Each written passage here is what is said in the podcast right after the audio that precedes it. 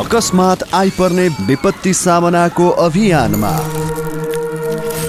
High face र capital एफएमको सहकार्य। कार्यक्रम आकस्मिक सन्देश।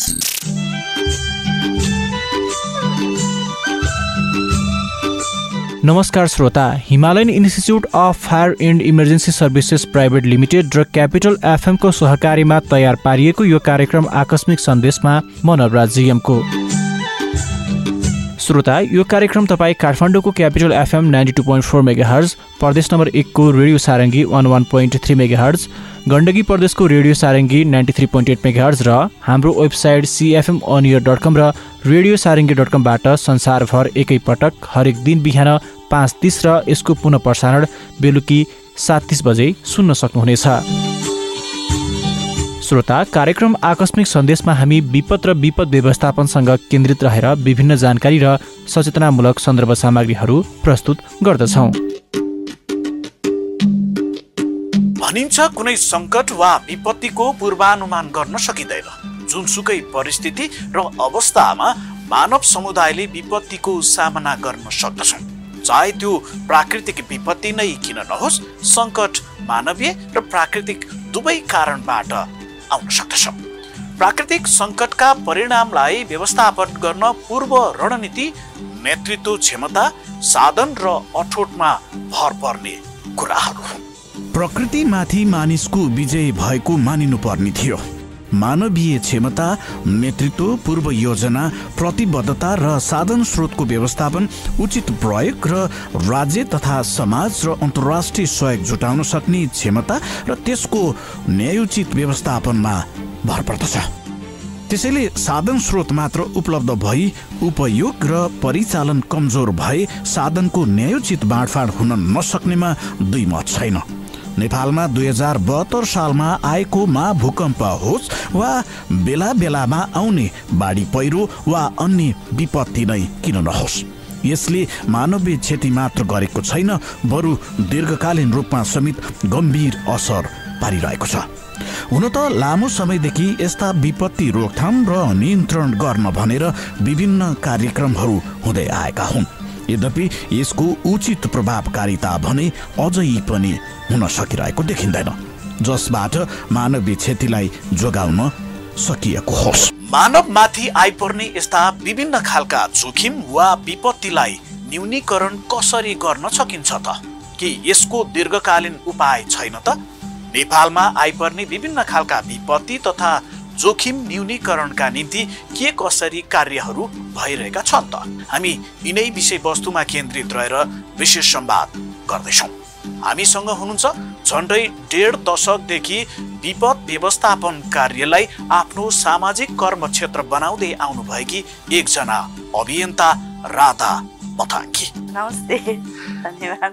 तपाईँसँग आज एउटा यस्तो सन्दर्भमा जोडिन खोजिरहेको छु म कि तपाईँ एउटा महिला हुनुहुन्छ। लामो समयदेखि विशेष त सामाजिक क्षेत्रमा चाहिँ तपाईँ क्रियाशील हुनुहुन्छ।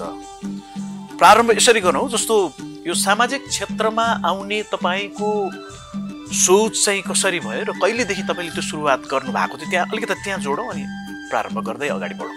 यो सामाजिक क्षेत्रमा आउने त मेरो स्कुलदेखि नै हो। म बच्चादेखि नै एकदमै एक्टिभली सोसियल वर्क गर्ने। स्कुलमा त्यति बेला त रेड क्रस थियो एउटा अनि एउटा रेउगाई भन्ने रेउगाई थियो। अनि हामी एकदमै सक्रिय रूपमा लाग्ने क्या। त्यति बेला त अब यस्तो अहिलेको जस्तो थिएन। जात्राहरू हुने कृष्ण अष्टमीहरूमा भलिन्टियर बस्नुपर्ने होइन? अनि त्यस्तो गर्दा गर्दै अनि स्कुलको कार्यक्रममा चाहिँ भलिन्टियरहरू बन्ने अब त्यो सानो भाइ बहिनीहरू चाहिँ है लिडिङ गर्ने क्या है ल आज प्रोग्राम छ साइलेन्ट भएर बस्ने भने त्यसरी स्कुलदेखि नै आयो मेरो चाहिँ नि।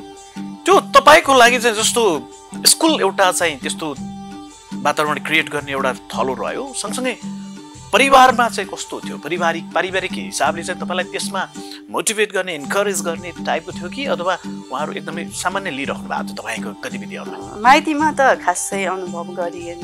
बच्चै जस्तो लाग्छ नि त। जति ठुलो भए पनि अब आमा बुवा काखमा त आफूलाई बच्चै जस्तो लाग्छ। बिहे भइसकेपछि चाहिँ गाह्रो भयो। केही गाह्रो भयो। अब बुहारी कहाँ गइरहेछ के गरिरहेछ होइन? दिनका दिन दौड्याछ दौड्याछ कहाँ हो के हो भन्ने जस्तो पनि भयो कतिजना होइन भयो यस्तो काम गरेर हुँदैन तिमी अब एज अ अब अफिस जाने टेन टु फाइभ काम गर्ने गर यो काम चाहिँ नगर भन्ने जस्तो कुराहरू पनि आएको त्यो तपाईँको माइतीको मैले सन्दर्भ जोड्दै गर्दाखेरि जस्तो माइतीबाट तपाईँलाई सपोर्ट चाहिँ थियो कि। अथवा उहाँहरूले त्यसमा खासै चासो पनि दिइराख्नु भएको थियो। चासो भन्दा म त अलिकति आर्मी ब्याकग्राउन्डको छोरी हो। ओके मेरो, तपाईँको फ्यामिली ब्याकग्राउन्ड चाहिँ आर्मी? आर्मी हजुर माइतीमा चाहिँ नि मेरो जति पनि दाजुभाइ बुवा अङ्कल सबै आर्मी ब्याकग्राउन्डको हुनुभएको अँ, त्यस्तो खासै डिसिप्लाइन एउटा। तपाईँको इन्भाइरोमेन्ट चाहिँ थियो। थियो थियो एकदमै डिसिप्लिन त एकदमै धेरै थियो। एकदमै।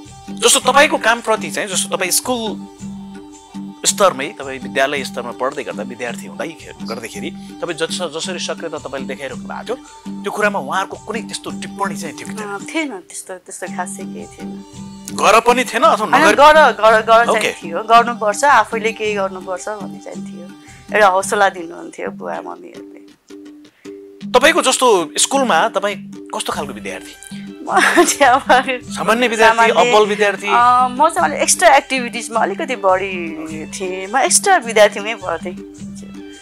पढाइको मैले अलिकति कुरा जोड्न खोजिरहेको जस्तो सामान्यतया चाहिँ हुन्छ नि जस्तो कोही चाहिँ एकदमै किताबमै बढी केन्द्रित भइराख्ने विद्यार्थी पनि हुन्छ। कोही चाहिँ अलिकति एक्स्ट्रा खालको अरू अरू गतिविधिमा बढी सक्रिय हुने त्यस्तोमा चाहिँ तपाईँ कस्तो विद्यार्थी म चाहिँ पढाइसँगै अरू एक्स्ट्रा ओके एक्टिभिटिज पढाइमा पनि तपाईँ राम्रै विद्यार्थी राम्रै? राम्रै। ओके त्यो चाहिँ तपाईँको स्कुल जीवनको बेलामा मात्रै तपाईँले ती कामहरू गर्दै जानुभयो? हजुर म कलेजमा पनि कलेज। गर्दाखेरि पनि मैले आदर्श कन्या पढेको मङ्गलर बजार त्यसमा पनि हामी एक्टिभ नै थियौँ। कलेजमा पनि त्यो वातावरण थियो कि तपाईँलाई। यस्तो गतिविधिहरू गर्नको लागि? ओके तपाईँको अनि अलिकति तपाईँले सुरुमा जोड्नुभयो नि जस्तो म विवाह पूर्व चाहिँ मलाई जति सजिलो थियो विवाह पश्चात चाहिँ मलाई अलिकति गाह्रो अथवा अलिकता असहज भयो। पूर्ण रूपमा नभए पनि केही असहजता भयो त्यो चाहिँ के हुँदो रहेछ कसरी चाहिँ त्यो असहजता सिर्जना अलिकति? फ्यामिली अब हामी त फ्यामिलीलाई अलिक टाइम दिनुपर्ने हुन्छ। जिम्मेवारी थपियो जिम्मेवारी थपियो अब फेरि मेरो चाहिँ इन्टरकास्ट अब अलिकति अब एकदमै डिफ्रेन्ट भयो नि त। एकैचोटि अर्को फ्यामिलीमा जाँदाखेरि अब कल्चरहरू नबुझ्ने अब अलिकति गाह्रो चाहिँ हुन्छ। आफूलाई उहाँहरूले नबुझ्ने उहाँहरूलाई मैले नबुझ्ने खालको कति समय त्यस्तो अप्ठ्यारो अवस्थालाई तपाईँले सामना त्यस्तो धेरै त किनभने मेरो फ्यामिली सबै शिक्षित हुनुहुन्छ। हस्बेन्डको पुरै फ्यामिली शिक्षित हुनुहुन्छ सबै राम्रै ठाउँमा जब गर्नुहुन्छ बुझ्नुहुन्छ तर कति कतिपय चाहिँ नि अब अलिकति टाइमको कुराहरू फ्यामिलीमा टाइम किनभने हामी त जुनलाई पनि दौडिनु पर्ने हुनसक्छ। अब चाहिँ हामीले मेरो कति अनुभवहरू छ खाना पाकिसकेको हुन्छ। अब खाना खाऊँ त भन्दाखेरि कतै केही परिरहेको हुन्छ अनि त्यो खानै छोडेर हिँड्नु पर्ने अवस्था हुन्छ। त्यो त्यो त्यो चाहिँ जस्तो तपाईँको त्यो विवाहको पश्चात नै भइरहेको हजुर छ लगत्तै? हजुर। तपाईँले जस्तो त्यो विद्यार्थी जीवनकालमा जुन कामलाई तपाईँले अगाडि बढाइराख्नु भएको थियो त्यसलाई कन्टिन्युटी दिइराख्नु दिइराख्नु भएको थियो। त्यो त्यस्तो खालको इन्सिडेन्ट छ कि तपाईँलाई विवाह पश्चात र विवाह अगाडिको घटनाले कुनै त्यस्तो एकदमै तपाईँलाई छोइरहेको कि मैले यो काम गर्नु हुन्थ्यो अथवा हुँदैन थियो अथवा म चाहिँ अहिले अर्को जिम्मेवारीमा प्रवेश गर्दै गर्दाखेरि चाहिँ यो मेरो लागि चुनौती रहेछ त्यस्तो इन्सिडेन्ट छ? त्यस्तो त खासै त्यस्तो छैन। तर अहिले चाहिँ अहिले चाहिँ नि बरु अलि अझ गाह्रो हुँदै आइरहेको छ क्या मलाई? किन अहिले त आफ्नो जिम्मेवारी बढ्यो अब दुइटा छोरीहरू छ उनीहरूको पढाइदेखि लिएर अब म चाहिँ अब महिनाको पच्चिस दिन जति चाहिँ बिस दिन चाहिँ बाहिरै हुन्छु। होइन? अहिले चाहिँ अब यो अब अरू अब चाहिँ अब हस्बेन्डको फ्यामिली भन्दा नि मेरो फ्यामिलीसँग चाहिँ मलाई अब अलिकति झन् गाह्रो हुँदै आइरहेको छ अनुभव भइरहेको छ। यो यति लामो समय सन् दुई हजार छदेखि तपाईँ अझ औपचारिक रूपमा कुरा गर्दा हुन त तपाईँ बाल्यकालदेखि नै एक खालको तपाईँको मनोविज्ञान अथवा तपाईँको रुचि तपाईँको क्षेत्र त त्यो त देखिन्छ होइन? छदेखि त तपाईँ औपचारिक रूपमै हुनुहुन्छ। यति लामो समयसम्म काम गर्दाखेरि तपाईँको क्षेत्रमा चाहिँ के विविधता आएछ होइन? जस्तो काम गर्ने प्रकृतिमा फरक आएको होला। तपाईँले छको र अहिले हामी एक्काइसको बिच हेर्दाखेरि चाहिँ के अन्तर आएको छ त यो हामी सोसियल कुराकानी गर्छौँ। धेरै अन्तर छ धेरै नै अन्तर छ। टु थाउजन्ड सिक्समा त हामीलाई धेरै गाह्रो थियो काम गर्नलाई। कस्तो थियो भनेदेखि अब हामी चाहिँ नि म त्यति बेला चाहिँ मैले मैले जिल्लाबाटै काम गरेँ हजुरको जीविसहरूबाट गाविसहरूबाट अनि काम गर्दाखेरि पनि ए हामी चाहिँ बजेट सघाउनु आएको जस्तो होइन। म हाम्रो लागि उहाँहरूले केही गरिदिनु भएको हामी उहाँहरूलाई गर्न गएको होइन कि उहाँहरूले चाहिँ हामीलाई गरिदिए जस्तो फिल गर्नुहुन्थ्यो कि। अनि अहिले चाहिँ नि होइन यो आवश्यकता हो। गर्नुपर्छ। किनभने सरकारको कसैले हामीलाई गरिरहेको छ हामी पनि केही सिक्नुपर्छ भन्ने चाहिँ त्यो आइरहेछ। धेरै अहिले अहिले चाहिँ पोजिटिभ आइरहेछ। चाहिँ धेरै नेगेटिभ कुराहरू आउँथ्यो। धेरै गाह्रो भयो फिल्डमा त हामीलाई काम गर्न धेरै नै गाह्रो भयो। तपाईँ जस्तो एकजना तपाईँलाई त्यो कहिले पनि फिल भयो कि भएन कि तपाईँ एकजना महिला भएको हिसाबले चाहिँ यस्तो काम गर्नलाई असहज भएको त्यस्तो कुनै दिन त्यस्तो खालको फिल भयो? त्यस्तो म महिलै भएको कारणले चाहिँ नि काम गर्न असहज असहज भएको चाहिँ म कहिले पनि अहिलेसम्म नै अनुभव भएको छैन। महिलै भएको कारणले चाहिँ भएको छैन। ओके। अरू च्यालेन्जहरू त सामान्यतः जसले पनि फेस गर्नु पछिल्लो समय तपाईँ चाहिँ जसो विशेष त अझ यो मानवीय विपत्ति भनौँ अथवा मानवमाथि आइ आइपर्ने विभिन्न खालका सङ्कटहरू होइन त्यो चाहे त्यो प्राकृतिक होस् अथवा मानव सिर्जित होस् ती खालको जोखिमताको निम्ति अथवा त्यहाँबाट उहाँहरूलाई राहत प्रदान गर्ने काममा तपाईँहरू लागिरहनु भएको छ होइन? त्यो काम चाहिँ कसरी अगाडि बढाइरहनु भएको छ अहिले? त्यो चाहिँ नि अब हाम्रो हामीसँग केही फन्डहरू पनि हुन्छ। अनि हामीसँग केही सामानहरू पनि हामीसँग किनभने हामी चाहिँ डिजास्टरमै काम संस्था भएको भएर हामीसँग चाहिँ केही सामानहरू चाहिँ भोलि केही भइहाल्यो भने हामी चाहिँ ट्वेन्टी फोर आवर्सभित्रै हामी त्यहाँ पुग्न सक्ने चाहिँ हामीसँग त्यो छ। त्यही भएर अनि पुगिहाल्छौँ हामी। त्यस्तो केही भयो भने। त्यसको लागि तपाईँहरूसँग संरचना चाहिँ के छ त? अहिले चाहिँ हाम्रो गोदामहरू छ होइन? अब हामीसँग अब त्यस्तो सामानहरू हामीसँग स्टकहरू छ खानेकुराहरूदेखि लिएर लत्ता कपडाहरू तिनीहरू चाहिँ हामीसँग छ। अनि टेन्टहरू अब त्रिपालहरू जुन एकदम अर्जेन्टली चाहिन्छ नि केही भयो भने त्यो चाहिँ हामीसँग छ हाम्रो वेयर हाउस छ त्यसमा हामी। त्यो चाहिँ तपाईँले स्थलगत रूपमै पुगेर जो चाहिँ प्रभावित छन् उहाँहरूलाई तपाईँले उपलब्ध गराउनुहुन्छ। हामी आफै पुग्छौँ। ओके। त्यसको लागि तपाईँहरूसँग तपाईँहरूको स्वयंसेवी जनशक्ति चाहिँ कतिजना छ? अहिले त हामीसँग लगभग एक हजारजना हुनुहुन्छ काम गर्ने। हामीले विशेष चाहिँ हाम्रो प्रदेश नम्बर दुईमा अलिक बढी हामी काम गर्छौँ। त्यो कारण चाहिँ के थियो? प्रदेश नम्बर दुईमा चाहिँ कस्तो भने हाम्रो संस्था भर्खर काम गर्दै गर्दाखेरि चाहिँ त्यहाँ हजुरको सप्तरीको तिलाडीको लाडी र हनुमाननगरमा चाहिँ ठुलो बाढी गयो बाढी आयो। अनि हामी चाहिँ अब के गर्ने भन्दाखेरि त अब यहाँ यस्तो हुँदो रहेछ भने चाहिँ हामी त्यहाँ त्यहाँ त्यहाँको लोकल भलिन्टियर भयो भने त रेस्क्यु गर्न एकदम छिटो हुने रहेछ।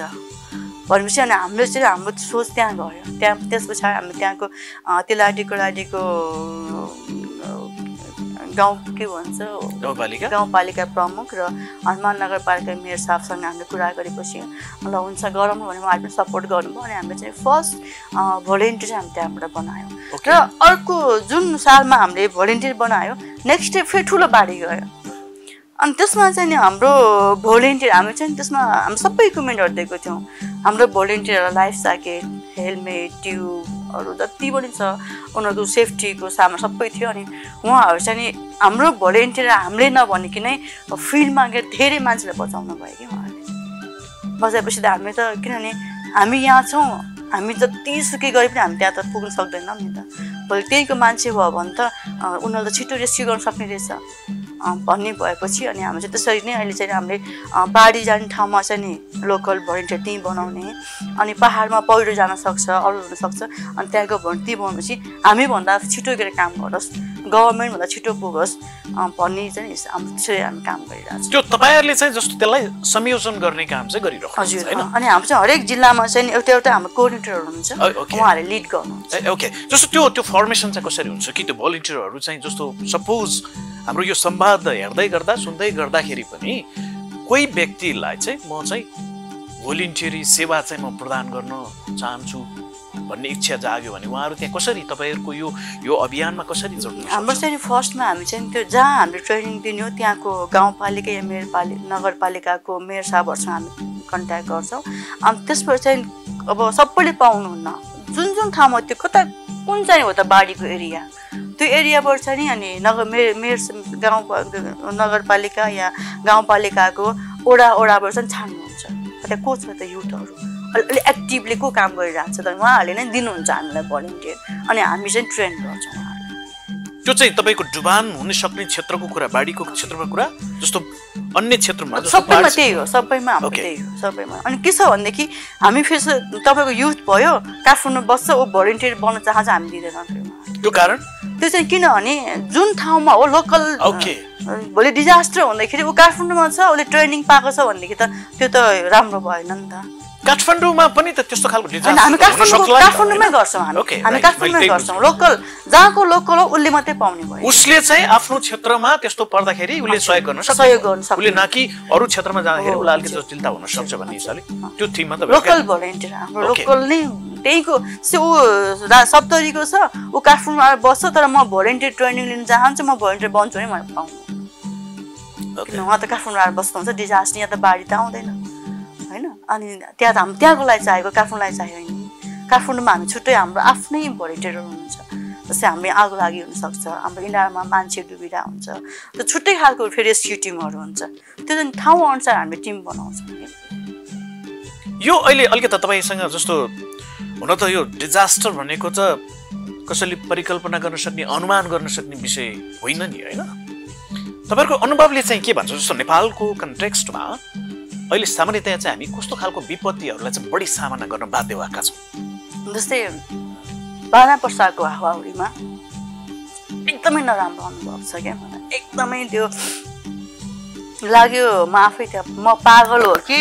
म आफै सधिएछु मलाई गाह्रो भयो कि? किन त्यो हामीले हाम्रो नेपालमा त्यसरी हावाहुरी आउँछ कसैले कल्पनै गरेको थिएन। अनि मेरो टिम चाहिँ हामी थाहा पायौँ राति थाहा पायौँ। एकछिन त हामीलाई एकछिनमा हो भन्छ एकछिनमा होइन भन्छ भनेपछि हाम्रो चाहिँ सामान थियो। हामी यहीँ थियौँ काठमाडौँमा थियौँ। मेरो भलिन्टियर सबै पुगिसक्नु भएको थियो। मेरो भलिन्टियर चाहिँ हजुरको धेरै छिटो पुग्नु भएको थियो क्या। अनि यहाँबाट चाहिँ हाम्रो प्रेसिडेन्ट अनि हाम्रो तराई हाम्रो नेपाललाई गुडु ड्यामेश्वर दाई जानुभयो। सामान सबै मैले लोड गरेर पठाइदिएँ गाडीबाट। उहाँहरू पुग्नुभयो अनि हामीसँग टेन्टहरू पाल सबै थियो। सबै थियो। हाम्रो जनकपुरमा सामान थियो। जनकपुरबाट त्यहाँ आइपुग्यो तुरुन्तै ल्यायौँ हामी राति नै। थाहा पाउने बित्तिकै ल्यायौँ। त्यति बेलाको जुन सम्झिन्छु नि म त्यो हामीले त्यो मैले त्यो त्यो रामायण र महाभारतमा हेरेको थिएँ कि बच्चा बेलामा त्यो रुखको केही नहुने। पुरा अब त्यो बाँसको यति ठुलो अब झाङहरू सबै उ- उखालेको थियो कि। म आफैलाई यस्तो पनि हुन्छ र।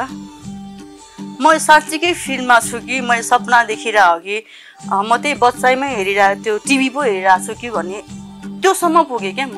म आफै सक भएँ त्यति बेला। भनेपछि विपद त कुन बेला के हुन्छ थाहा हुँदो रहेछ नि त। र म के म अहिले यो भनिराख्दाखेरि नेपाल सरकारलाई पनि के भन्न चाहन्छु नि हामी जस्तो विपदमा काम गर्ने संस्थाहरूलाई केही मोटिभेसन त दिनु पऱ्यो नि त। गर्नु पऱ्यो किनभने हामीले पनि जस्तो यहाँ नेपाल आर्मी हुनुहुन्छ नेपाल पुलिस हुनुहुन्छ एफिएफ हुनुहुन्छ भन्दाखेरि त हामी पनि त्यही हो नि त। रेड क्रस छ भिसिएन पनि त भलिन्टियर कोर नेपाल पनि त ठ्याक्कै त्यही हो। अझ हामी त पहिलो पहिला पुग्ने संस्था हो कि हामी। हामी एक्ट फर्स्ट भन्छ। हामी चाहिँ जहाँ विपद हुन्छ छिटो पुग्छौँ। त्यो एउटा अनुभव नराम्रो अनुभव त्यो छ। अनि एउटा चाहिँ हजुरको अस्ति मात्रै यो गएको बाढीमा पहिरोमा। हजुरको जम्बोमा ठुलो क्षति भयो नि।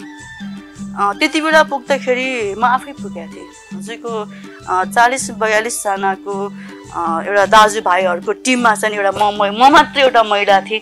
म पनि राहतै बोकेर गएको थिएँ भनेपछि त त्यो त त्यो मोटी त्यो त म आफू भित्रबाट आएको कुरा हो नि त। म त नजाँदाखेरि पनि पुग्थ्यो नि त। म किन त्यहाँ पुगेँ भन्दाखेरि होइन म त्यहाँ पुग्नुपर्छ भन्ने मेरो एउटा भित्रबाट आएको कुराहरू हो नि त। र त्यो बेलाको सिनारियो पनि एकदमै एकदमै भयावह थियो कि। अनि त्यो मान्छेको घर अब कति घर थियो घरै छैन त्यहाँ मान्छे छैन। अब हामी चाहिँ नि खास हामी त्यहाँ लासहरू धेरै पुरेको छ भने हामी चाहिँ एकदमै राम्रो ड्रोन क्यामेराहरू हामी टिम लिएर गएको थियौँ। त्यो त्यसले पनि स्क्यान गर्न सकेन क्या त्यो ढुङ्गा यति ठुल्ठुलो ढुङ्गाहरूले त्यो पुरिएको थियो कि। त्यो ढुङ्गाले गर्दा स्क्यानै हुन सकेन। र हामी जाँदाखेरि बाटो पनि थिएन सबै भत्केको थियो। नेपाल आर्मीले एकदमै हाम्रो खुट्टा मात्रै कि एउटा खुट्टा मात्रै अट्ने उहाँहरूले बाटो खन्दै जानुभयो। हामी त्यसको पछाडि पछाडि फलो गर्दै गयौँ। तल ओर्लिँदाखेरि हामी यस्तो एउटा अनुभव छ कि माटो बगिरहेछ। माथिबाट माटो बगिरहेछ त्यही माटोमा बग्दै हामी तल आइरहेछौँ कि। भनेपछि त्यो पहिरो आएर गएको त हाम्रो ठ्याक्कै भोटेकोसीमा हाम्रो त बगाउँथ्यो। भनेपछि हामी त एकदम रिस्क रिस्क रिक्स हो नि त यो काम त। त्यही पनि हामी गरिरहेछौँ हामीलाई खुसी लाग्छ सेवा गर्न पाउँदाखेरि। त्यो धेरै अनुभवहरू छ गाह्रो छ। श्रोता आजको लागि भने कार्यक्रमको समय सीमा सकिएको छ। कार्यक्रमको यो श्रृङ्खलाबाट मनोबराज जिएम पनि बिदा हुन्छु। क्यापिटल एफएम सुन्दै गर्नुहोस्। नमस्कार।